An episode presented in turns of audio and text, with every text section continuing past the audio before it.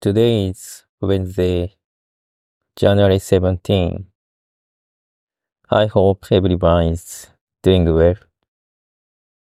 Around a week ago, CES 2024 event was taking place in the United States.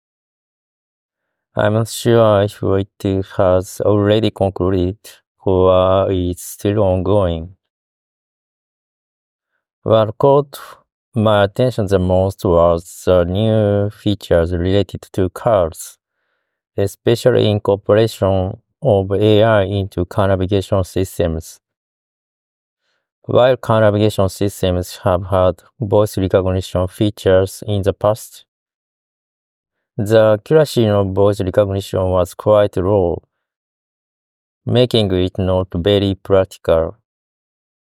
However, with the recent advance, advancements in AI, the accuracy of converting speech to text has improved significantly. This has led to a shift towards replacing traditional voice recognition with AI-based solutions. Furthermore, the accuracy of understanding the meaning of the converted text and providing responses has also improved. This means that using voice for car navigation control is likely to become more mainstream. Currently, car navigation systems primarily rely on touchscreen inputs and haptic devices. But in the future, you may be able to push a button on the steering wheel and then use voice commands to activate various functions, receive navigation instructions, play music, and more. Making driving safer. AI is finally making its way into our cars and the rapid progress of AI was evident at CES 2024. It's a great development for safer and more comfortable driving. Although CES is originally known for showcasing household electronics and consumer electronics, in recent years, there has been an increase in exhibits related to cars, while fewer new household electronics have been introduced. So it feels like cars have become the stars of recent CES events. Regarding CES 2024, perhaps my involvement in software development related to cars have biased my perspective, but I couldn't help but notice the trends I mentioned earlier. By the way, so Apple's Vision Pro is said to be released in the United States on February 2nd, I believe. I'm also keeping an eye on this.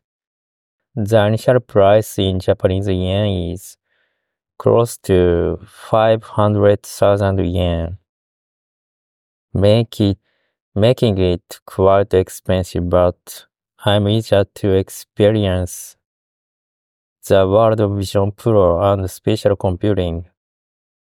I'm excited to see what new experiences are possible with spatial computing. While there has not been an official announcement yet, but uh, yes, announce uh, an official announcement yet about when it will be available in Japan. I'm looking forward to its release.